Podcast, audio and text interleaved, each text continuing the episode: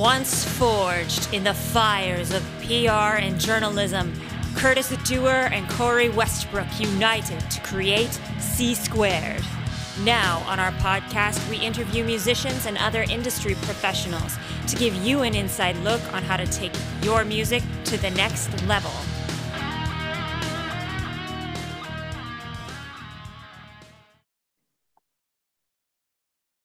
Hello, everyone. You are listening to the C Squared podcast with Corey and Curtis. Today, we have a super special guest, Chris Krovatin, rhymes with Satan, uh, author, journalist, works for works for a lot of publications, has worked for a lot of publications, impressive career in the writing world, specifically in regards to metal. And we're super excited to have him here to answer our questions. We're going to give him a grill, but guess what? We have Holly here to supervise us, so it shouldn't get too out of control. But first, I do just want to say thank you for joining us today. We're super excited to have you. Thank you for having me. This is very cool. Oh, yeah. Well, I don't know about very cool, but we do our best. Um, but for anybody who's not really familiar with you or familiar with your work, well, maybe they're familiar with your work, but they don't realize that you did it. Do you want to just give a brief, you know, nutshell version of who you are, what you do, the kind of stuff you work on? Sure. Um, I'm a uh, sort of by day, I'm a heavy metal journalist. Um, I started writing uh, initially, I was an intern at Revolver uh, back in like the mid to late 2000s, and um, then ended up writing for a lot of websites. I wrote for uh, the site Invisible Oranges as Scab Casserole. I wrote for Metal Sucks for a considerable amount of time as Emperor Rhombus. I have I'm a man of many names. Um, and then uh, I worked at Kerrang magazine, the British rock magazine, had a US office. Uh, I was a staff editor there, and um, then COVID hit and the world ended. And um, now I'm the staff writer at a heavy metal website called The Pit. And by night, I'm a YA and teen author. I write middle grade and uh, YA books, you know, usually sort of a goosebumpsy horror or like rock and roll fiction or stuff like that. I, I have a question as a follow up for for you, Chris. So, um, okay. basic, why did you why do you write under or why did you write under so many different names? Out of curiosity. I'm a metalhead man, and the metal name is a tradition that I really believe in. And just, you know, I think for a lot of these websites, I was just having fun with it. Uh, with Invisible Oranges, I love the idea of Scab Casserole, who's this sort of like a verbose Hunter Thompson figure. Like Scab Casserole loved to drink and talk about, you know, Oderus Urungus's dick and stuff like that. And um, Scab Casserole has also been a name I've used on different things, um, you know, like different projects, different uh, things that I've been a part of. I did a podcast about listening to metal albums while very stoned, uh, where I was Scab Casserole called Fried Lightning for a little bit with uh, with a friend of mine. But um, you know, I, I just also man, uh, with Metal Sucks, it was funny because they've been doing it. They were Vince Neilstein and Axel Rosenberg. I'm not going to come mm-hmm. in with my real name on top of that. So I was Emperor Rhombus, which is also a metal pun, and I I uh, hope that you know you can figure out what it is.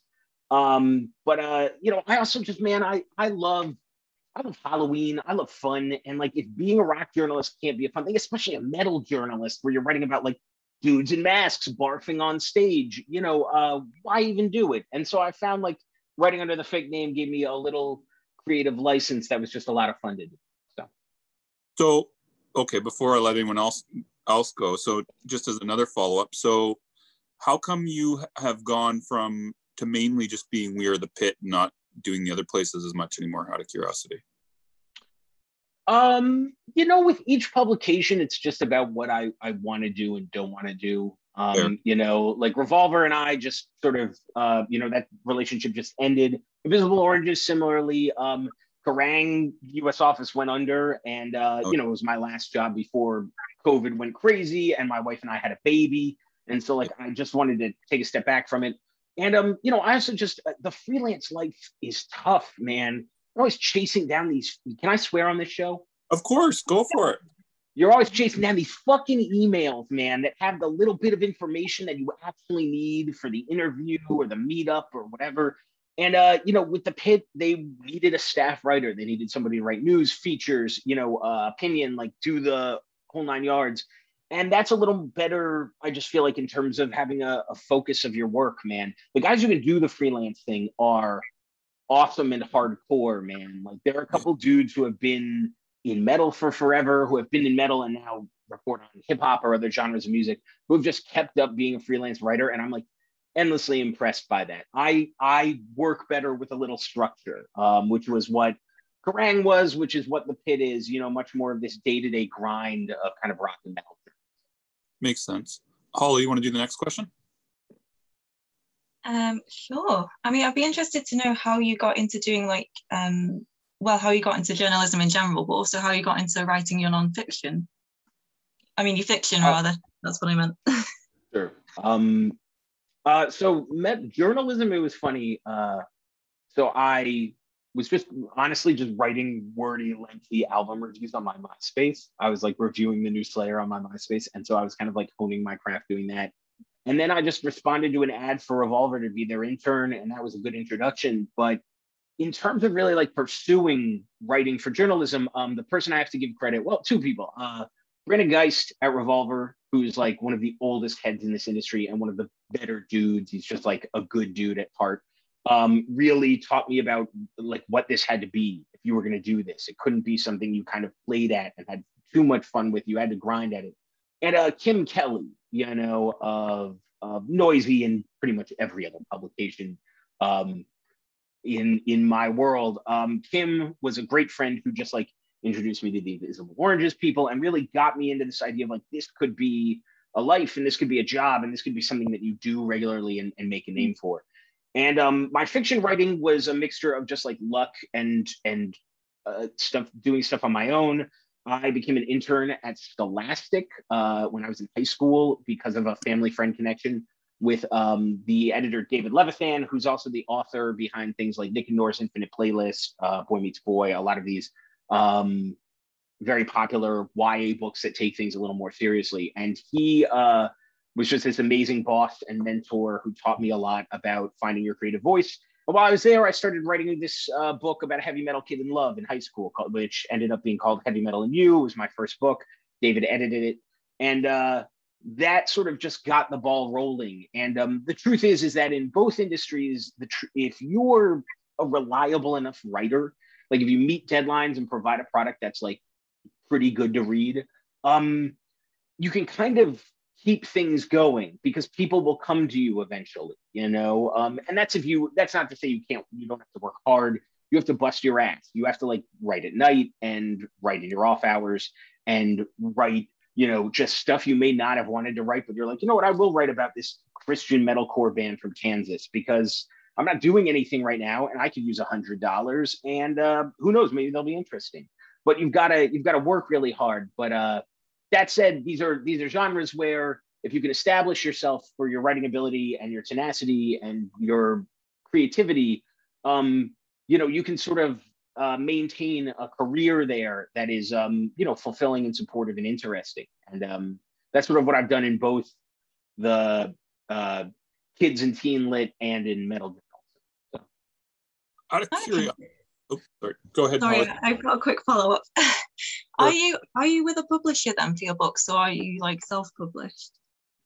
Um, I don't self publish. You know, I've considered it because like for everything I've published, there are three or four really crazy first 30,000 words of a book that I have in store where I'm just like shopping that around and everyone's like, no, this is an insane thing that no one wants to read. Um, and that teenagers, parents in America aren't going to let them read often. Um, but uh, I, you know, I have different publishing houses at different times. Right now, I'm on my third book with Scholastic under David. Uh, I've been doing a string of uh, middle grade horror books, and um, it's just a really good relationship. You know, they're amazing. They leave me alone to do some weird stuff, but reel me in when I need to. And um, David Levithan continues to be like one of the best dudes in the, in the industry. Um, so I've had many publishers over the course of my career. Um, a lot of authors do. Again, if you're a working author, it sometimes means just picking up work or writing when somebody comes to you being like, hey, we have this idea for a vehicle or this. I've ghostwritten a couple of kids' books, you know, where they're like, your name wouldn't be on it, but uh, you know, it's a it's a good thing to do and good thing to let people know like you can do that. You know, I think authors often, you know, myself included, get kind of caught up in their own world of but when will I write my great novel? And like um, you know, I've always really respected people like uh like I really like like Thomas Patrick Lennon. Do you know who that is? He's Lieutenant Dangle on Reno 911. He was Oh, state. Um, Mhm. he he is just one of these guys. He and the guy who plays Junior on Reno 911, I think, uh, have written a number of movies together. That like they wrote like the Night at the Museum movies and stuff like that. And he wrote a book uh, about it, basically being like, look, you can you can either be that dude writing your screenplay that is your brilliant gem, or you can like get to work. And I've already always really believed in that idea of like keep writing, write whenever. You know, um, you'll probably be doing it anyway. You'll probably be keeping some insane journal or writing reviews of movies that no one will ever read. So just like uh, just keep at it. You know. So, um, just for my quick follow up before before we went on to anything else. So, how did you kind of like? How do I want to put this? So, how do you kind of separate out the different writing hats that you have? Because you got the fiction, and you got the and you got the music journalism. Like, what I guess kind of more what I'm trying to say is, what is the most important role to you? The jur- music journalism or the fiction, or is it, or how how does this work? That's a really interesting question, man. Um, Because you're never both- really thought. what, what are you? Sure, You know what- What are you? What are you? What am I?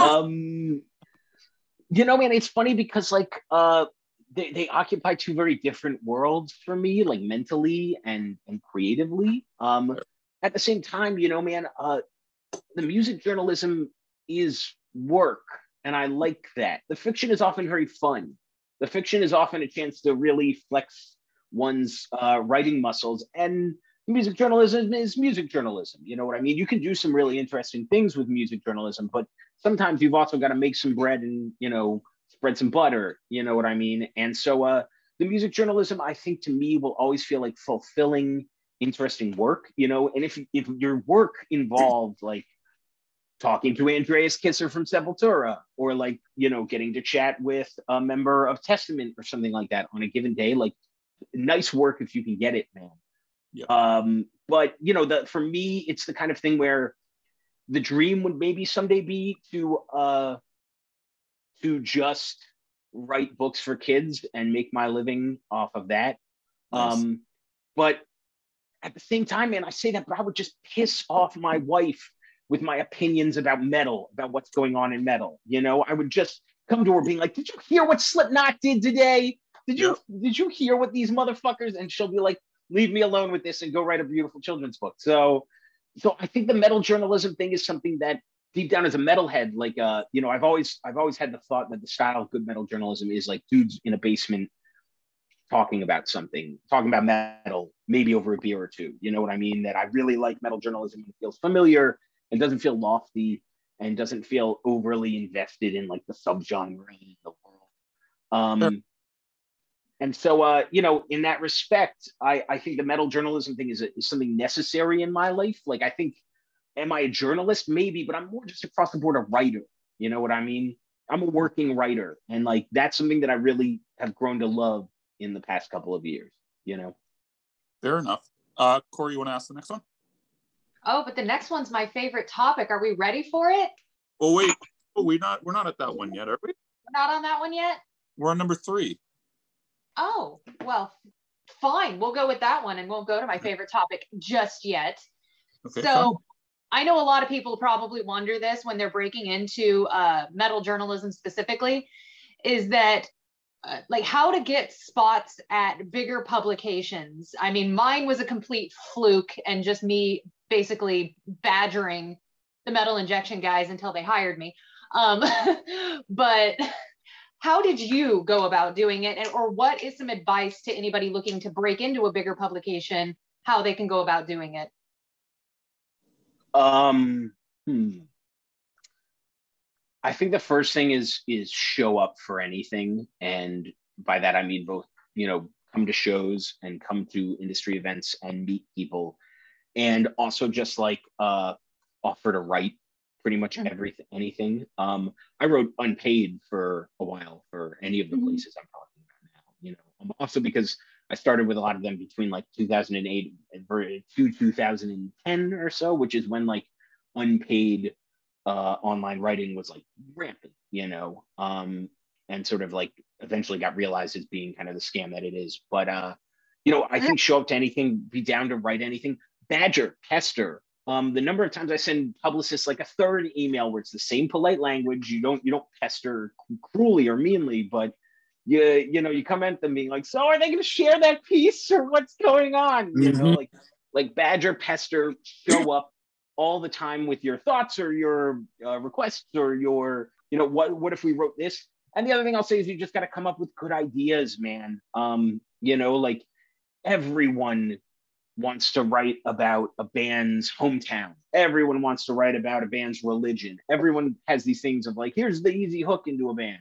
And you've got to you've got to come with either a, a fun idea a cool idea you know that that people haven't written about before or you need to get at something new. So that's i mean it's tough because I wish I had better advice. I wish I had some real beautiful like gem of wisdom I could give you. And all I can say is just like write your ass off and meet a lot of people and like go to shows. Know what you're talking about too is the other thing. You know what I mean? Know what you're talking about in terms of like know who are big in mainstream metal, know who are big in underground know who are big in black metal, know who are big in metal in, in countries you don't even think of as metal countries. Um, you know, I know Metal Sucks right now has a series of uh, pieces showcasing bands, metal bands in Asian countries that are not do not normally get showcased, and I think that's a really smart thing and a cool way to like do something I've never seen before. You know, um, so I I think to get into this because the other thing is, look, right now I've definitely worked with a lot of the people I work with for like almost a decade. Like, you know, it's definitely there's definitely a generation that's been moving on you know and so if you're young and you're hungry you just got to come in cool ideas about cool bands give me send me if you come to me with a band being like i want to profile this band and i listen to this band i'm like oh really fucking cool uh i'll let you do it you know? I'll pay you i'll see if i can get you $200 to do it as an editor you know what i mean? Um so you know it's just i it, i wish i had uh, more nuanced and circuitous advice but the truth is you just gotta you just gotta show up and do the work you know? And as long as you keep doing that and keep pressing that and keep working in it um it'll work out. And and try not to hate it eventually. That's something that's really hard. Um it's very easy as somebody young in the scene to grow bitter about it especially if you get a lot of your pieces rejected you know you're going to get pieces rejected you're going to get ideas rejected um that's going to happen and you just gotta you just gotta keep loving it and keep doing the work So, so just as a kind of quick follow up on that one, is kind of like, so how do you kind of keep up with all the stuff in metal then if you're writing all the time? Like you were saying, like you got to be aware of everything basically. So, do you have some tips on how to do that without taking 24 hours a day, just scouring the internet? Um, start, you know, an easy one for me is start an RSS feed. Have literally a feed of news about metal going on on your computer. Check it every so often, update it. Um, how you're going to find out if a cool new album has been announced, a cool new tour. It's how you're going to find out if, um, you know, if somebody dies, you know, it's going to be on the front page. Like, um, I used to have a folder in my bookmarks of all of these sites. I would check every day. And now I, of course, have a program like Feedly where it's just rolling past me like a stock ticker. Um, so that's just an easy way to keep up with it. And the other thing is, man, talk to metalheads, go to shows, hang out with metalheads. It's always interesting when you go to a show and you come back and you come to your metal friends and you're like, we need to talk about this band. And like four out of five of them are like, who? And then that last one is like, holy shit, man, I saw them the other night and they were amazing, you know? Yeah. Um, make those connections um, in terms of just keeping up with this crazy world, man. All this stuff going every band, every day. This is the greatest tour that has ever happened. You have to show up, and we're doing three dollar shots of scope. You know what I mean, man? Like Mhm. it's it's very easy for people to overhype everything that's going on, every album that comes out, every single that comes out, and so you've just got to like uh, keep watching it and kind of sift through it to find the you know the big stories, the serious stories, and just the uh, the cool stuff, man. Yeah. Great. I'll you know as a staff writer on the pit, I read a lot about Iron Maiden, Metallica, Slayer, Rammstein, like the bands who everyone wants to hear about. But Yeah. if uh, whatever Gatecreeper do something cool, I'll write about that immediately. If um, you know, I don't know, uh, VHS from Canada do something cool, I'll write about them immediately. So, Cool. So, actually, Corey, I, now it's time for your favorite topic. Yay, oh my favorite. boy. Oh Yeah. boy. Yeah. So I know you probably get 8 billion pitches every week. I know I do. So I just want to know like what is the absolute like worst mistakes or not even like the absolute worst mistakes, but just the most common mistakes you're seeing people make when they're pitching you that is costing them coverage. Now are we talking about uh we're talking about bands and publicists. Yeah, bands and Uh, publicists. that, okay, so not like if an author is pitching me a piece. Um, so with bands and publicists, here's here's what um, here's just a couple of basic rules that come to mind. Um, your band better be pretty big or interesting if you want me to cover their live album. Um, I'm sorry, but in the modern day, live albums are so common and so easily produced, and often you're just talking to a musician or or covering something in regards to like material and and thoughts and ideas that have already been um, covered before. You know, and I've covered the occasional live album last year. I covered uh, Tarja Turunen's uh, Christmas live album because like that's an interesting thing. That's a Christmas live album. It's Christmas time. We'll cover that. Mhm. Um, but but that's one. Um, another thing that's just costing coverage is uh, what I was saying before, where you're just like making this out to be the most important thing in the world, and then I check this band out, and they have like 2,500 Facebook followers, and you know they they sort of play metal that I kind of hear elsewhere.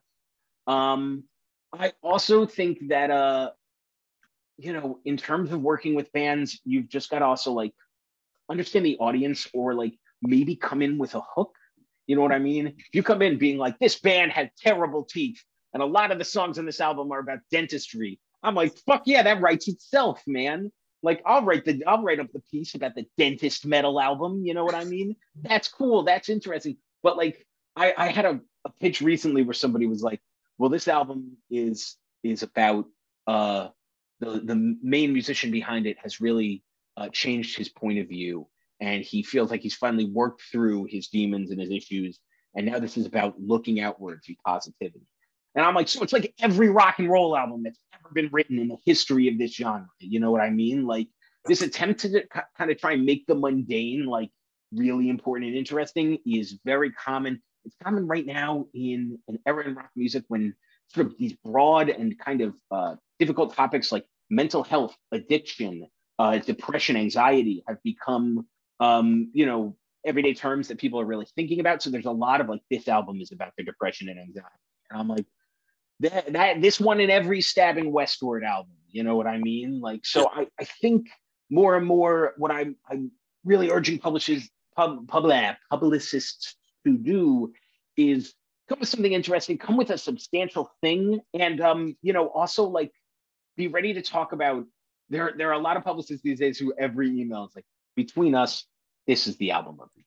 And I'm like, okay, guys, you know, I, I understand you're just supporting your boys, but um, I'm also, you know, a big believer in like come to me being like, here's why it's cool, and tell me, tell me why it's cool in terms that aren't just like it's dynamic, it's technical. Be like, this is cool. It has a song about uh Castlevania on it that I really love. And I'm like, okay, cool. Let me hear the Castlevania song. You know what I mean? Um, it's tough because you know there's a lot of straight up Mad Libs going on here. There's just a lot of um, get ready because band is releasing album to begin the start of their tour with band, band, and other things. Mhm. And like every single email is like that. And so sometimes you just need to like look for the interesting stuff. The other thing is I'll just say it out loud, re listen to as many promos as you can. If you get promo emails, like I get 100 promo emails a day, 100 like promo album pre-listens.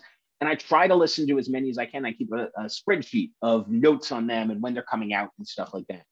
And um, you know, uh, that's my thought is like if you come to me with a thing about a band's uh, instrumental playthrough video on YouTube, like I'm, I'm probably not going to care. If you come to me being like, this album rules, here is the album, I'll probably listen to it, you know. And if the band is cool, I'll write about it.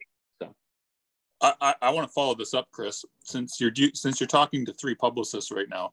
So what so what what do you actually what what would you suggest we could do to then catch your attention without being cheesy as fuck? Because because I mean there's that problem too, right? Like being cheesy, being too much hyperbole, like you know what I mean? Totally. I'm trying to think of what it is. I'm trying to to play with the idea of like if I get an email, Yeah. what about it makes me open it and click through, man. Um, This and is val- so look, part of it is like like I hope the band is a cool name. You know Yeah. what I mean? Um, if your band is named like, you know, if it's some sort of metalcore, like to this authority, Yeah. or like while she stutters, I'm just kind of gonna be like, ah, ah, okay, I'll open it. You know, um, this is a message both to popular metalcore bands and to like ultra underground death and black metal guys. If your photo sucks, it does not help you. If your photo is a murky photo of just, or like a photo where it's a bunch of dudes in a warehouse doing this, um, you know, I'm probably gonna kind of be like, ah, oh, okay, let's, you know, um, bands like I, I love a band like the Black Dahlia Murder or Ailstorm. Every photo is like, you know, them in a Camaro or something like that. You know what I mean? Um, and I guess the other thing I will say with um, emails from publicists is I I will I've actually found this to be true uh, with newsletter stuff too, working for various websites. Um, I will respond to the right vague hook.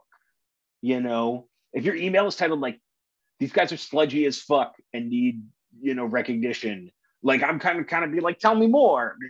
You know like i'm interested to see to see what that means. And so it's tough for me because i've never thought about like for sure if you sat me down and put some sodium pentothal under my tongue and electrocuted me at, in front of a my email you could find like a beautiful uh pattern between what i open and what i don't. But um i can't it's funny it's hard to put my finger on right now What about what about those? I know some people. I don't do this. None of us do this, but some people do those like, uh, you know, like like the clickbait type type headline to get people to open. Or, or, or you, do you like those or?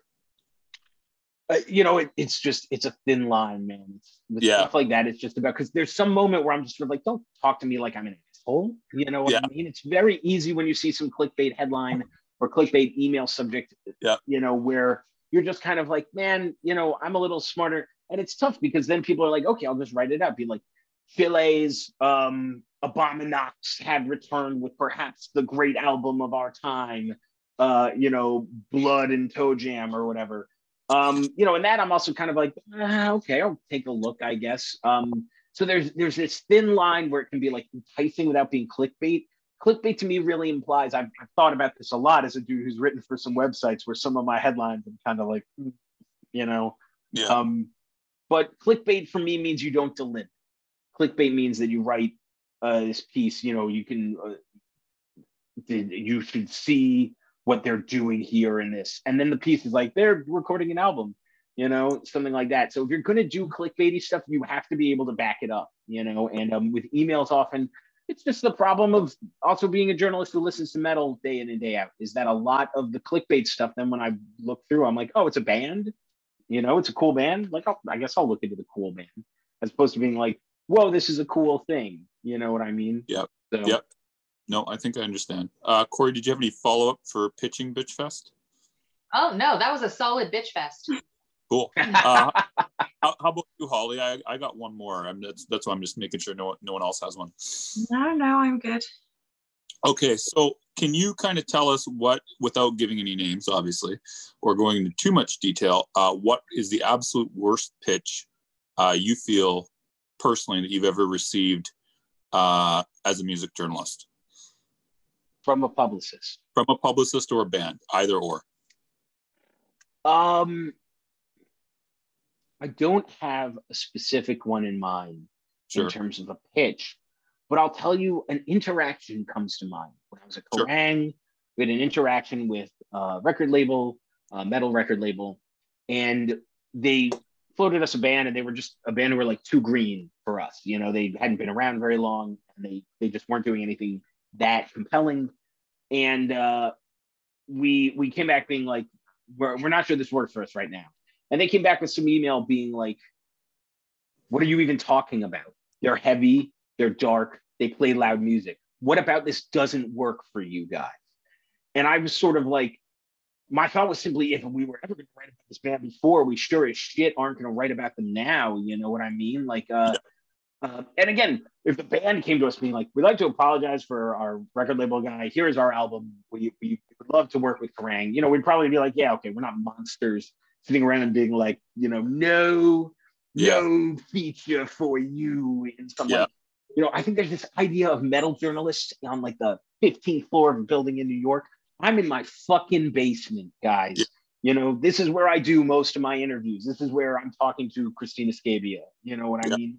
Yeah. Um, and so my thought is just like with publicists, the the bad ones are always the uh the impolite interactions or the feeling of this feeling of uh uh with some bands being like there there are times where people come being like we already talked to so and so at the bar the other night or we already emailed so and so and he's behind it like somebody higher up in your organization Yep. um and you're you kind of have to be like okay then i guess i'll talk to him but that feels a little like you know mom said it was okay you know what i mean so you know i think just the the bad interactions i've had with publicists and let me be clear that there have been few and far between in the decade plus i've been doing this um the publicists I work with are usually the people I started working with like years and years and years ago because we all have a very good relationship.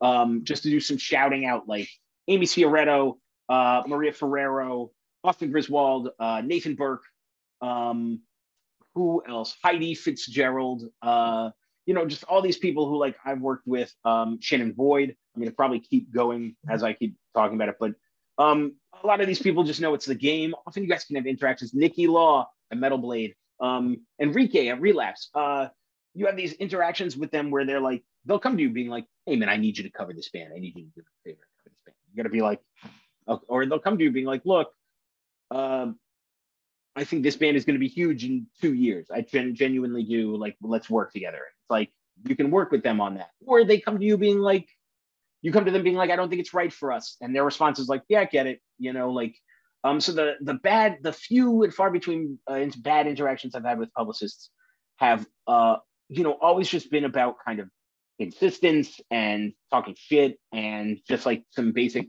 you know, the childish behavior that exists in any music scene. Um, Yeah.